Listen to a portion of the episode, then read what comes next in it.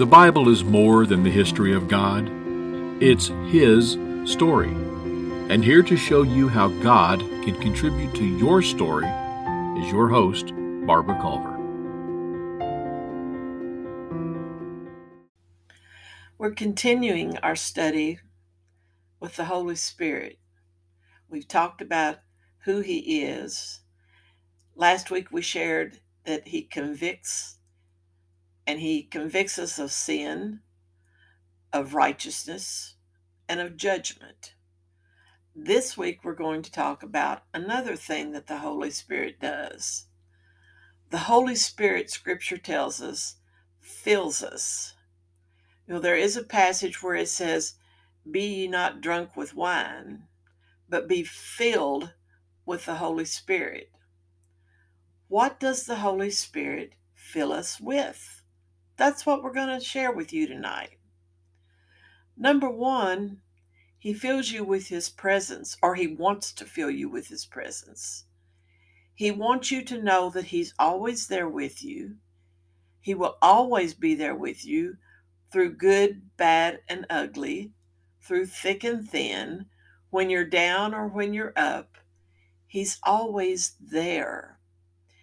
But have you ever asked for his presence to be a little more than what you think. There have been times in my life when I've asked the Holy Spirit to fill me to overflow with His presence because life was hard. Life would be confusing and I would be discouraged in my life. And when I have that filling of the Holy Spirit, His love overflows in me. His mercy comes out of me. And oh, His grace, it's abounding in me. His presence does that to us. His presence will take us to a place in life where we don't have to wonder what God's doing we can literally see it.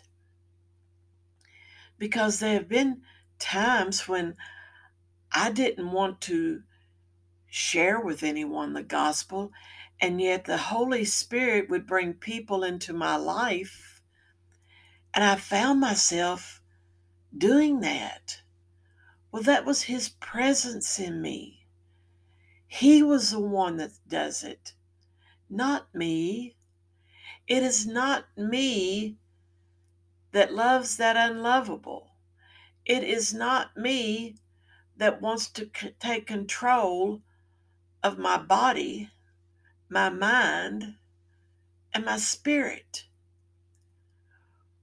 How do we know we have the Holy Spirit? Because our spirit intercedes with His Spirit. And when we're filled with His Spirit, we know we don't have to ask or wonder, Are you present with me? We just know it. And it's an awesome feeling in life. His presence is just unmistakable and sometimes unthinkable. But so many people I have discovered believe that when they come to Christ and they surrender their lives to Him, that's all they've got of the Holy Spirit. Oh, no, friend. He's like a river and He wants to flow through you. And that river comes out of you and flows into the world. But every day I need more of the Holy Spirit. You see, you don't ever get enough of Him, or I don't. I don't think anybody can. I don't get enough of Him. I just want more of Him. And the more I get, the more I want. And the more I want that satisfaction of feeling His presence in me and knowing that it's Him that's pointing things out to me that I can learn from and that I can teach others about. I've been studying Samuel, and I haven't studied Samuel for a long time. And I've forgotten a lot of the lessons that you can learn from the book of Samuel. Samuel is about Samuel's life and how he learned to listen to God. But it was also about Saul's life, who was God's appointed king for the Israelites. But in the source of time, Saul lost his want to with God. He wanted other things besides God. And that anointing of the Holy Spirit was taken away from him. But if you have the Holy Spirit, it's not upon you, it is in you. If you have believed in Christ, if you have accepted his gift of forgiveness and of salvation, you have the Holy Spirit. And he's always there, but I just want more of him. I don't want just a little dab today, a little dab will do me. No, I want to be filled up with his presence so that I can always count on him to always answer my prayers and to help me even when I don't know how to pray. He's the one that prays for me when I don't have the words to say and or I don't know how to do something. I'm always telling the Holy Spirit, I don't know how to do that. So you're going to have to teach me. And he does. And he does it in different ways. Sometimes he uses scripture, sometimes he uses other people, sometimes he uses nature. And I marvel at his presence in my life. The second thing he fills us with is his power. Now remember, God speaks it, Jesus sees it gets carried out, but the power to accomplish anything comes from the Holy Spirit. And He wants to fill us up with that power so that we will know it wasn't me that did that, it was the Holy Spirit in me. I'll give you a little example. In our family, we've had some divorces, and let me make it clear I am not condemning anybody that gets divorced. That's between you and the Lord, and it's no greater sin than the sins that I commit of condemning you for it. So I don't condemn you. But at the time that the divorce happened, my daughter came to me and she said, I was afraid to tell you. And I said, Why? And she said, Because I know how you feel about divorce. I said, That's your life, it's not mine. I can't condemn you for that because my sin of condemning you would be just as bad. So I can't condemn you. But I knew a lot of the things that went on in her marriage. And I knew she was hurt, deeply, deeply hurt. And at the time, I had no desire to see her husband. None. But as time went on, and through the Holy Spirit's power, I began to forgive him. I began also to pray for him to get back into the family of God. Now, I didn't know how God was going to do that. I didn't know where God was going to send him to. But I soon learned.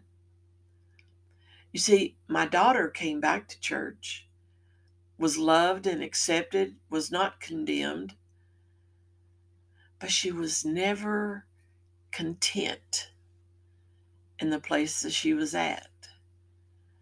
And that saddened me because it was with me and her dad and people that loved her and wanted to minister to her.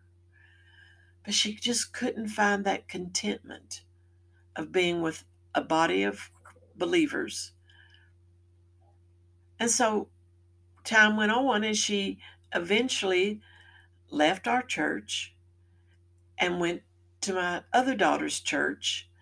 And she came to me and she said, I think I'm going to move my membership. And I said, That's great.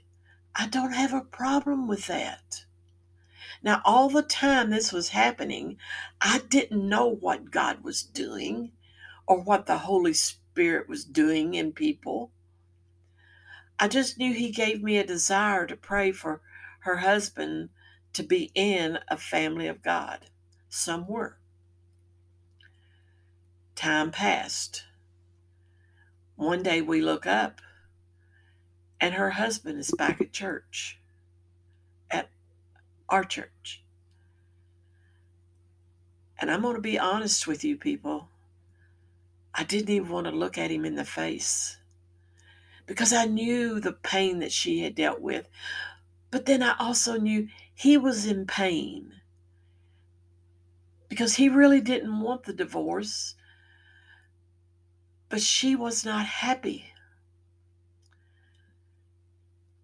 And I sat there through that church service knowing that I was going to have to go talk to this man. I mean, that was just a given. I could not ignore him. And so I sat all the I couldn't even tell you what the preacher preached on that Sunday. Because I sat there that whole service praying, telling the Holy Spirit, I can't do this. I don't know how I'm going to do this. So you are going to have to do it for me.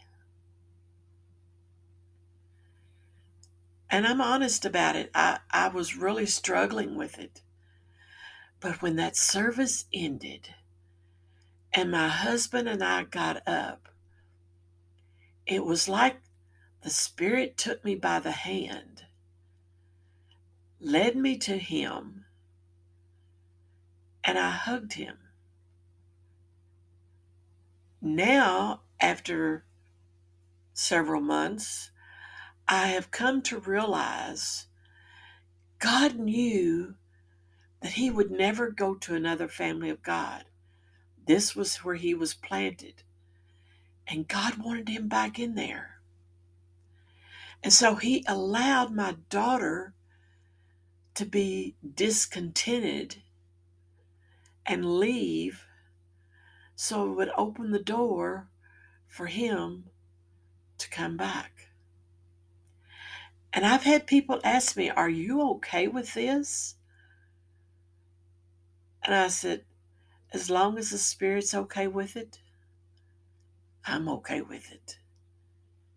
You see, that's the power that was in me. It wasn't me, it was His power that get, led me over to Him so that I could minister to Him. The third thing he wants to fill us with is provision. Because anything he calls you to do, he will provide for you, whatever it is. When I began this podcast, as I've shared, I didn't know anything about doing podcasts. I didn't know how to do it. I had to really teach myself through the power and the provision of the Holy Spirit. But God provided this for me. And I marvel at that because there's no other way I could have done a podcast. I love teaching about him, about him in my life, how he has operated in my life, all my life, even before I came, became a Christian. God was there and God was with me. He was setting me up for what He had planned for me. That's what He's doing. I don't care what's going on in your life today, God has a plan for it. And this is just a part of that plan It's being played out in your life. It may be a hard time. God's got a good time coming up. Joseph went through really hard times, but in the end, God provided for what he needed Joseph to do. He does the same in your life. He does it in my life. And you have to stand amazed in his presence at how he does these things and what lengths he goes to to tell us, I'm there with you. I'm holding your hand. And when you can't do any more, I'm carrying you through. Oh, he's such an amazing father. And the Lord Jesus is just, I, there's not even words to describe his name. But the power of the Holy Spirit, to know that power is the same power that brought Jesus out of the grave, for me, is just mind boggling. And to know that He's in me, He's in you, He's in all my brothers and sisters in Christ. I don't know how He does it. Because His power is so much greater than any power that we can even imagine. His power can change a person's mind, can change a person's heart, and can change a person's life forever. We'll go on continue next week with our study of the Holy Spirit. It's my favorite thing to talk about because I've learned so much from him. He teaches me all the time. But until that time, when we meet again, you have a blessed week in the Lord and listen to the Holy Spirit. Be filled with Him today, with His presence, with His power, and with His provisions. Bye for now.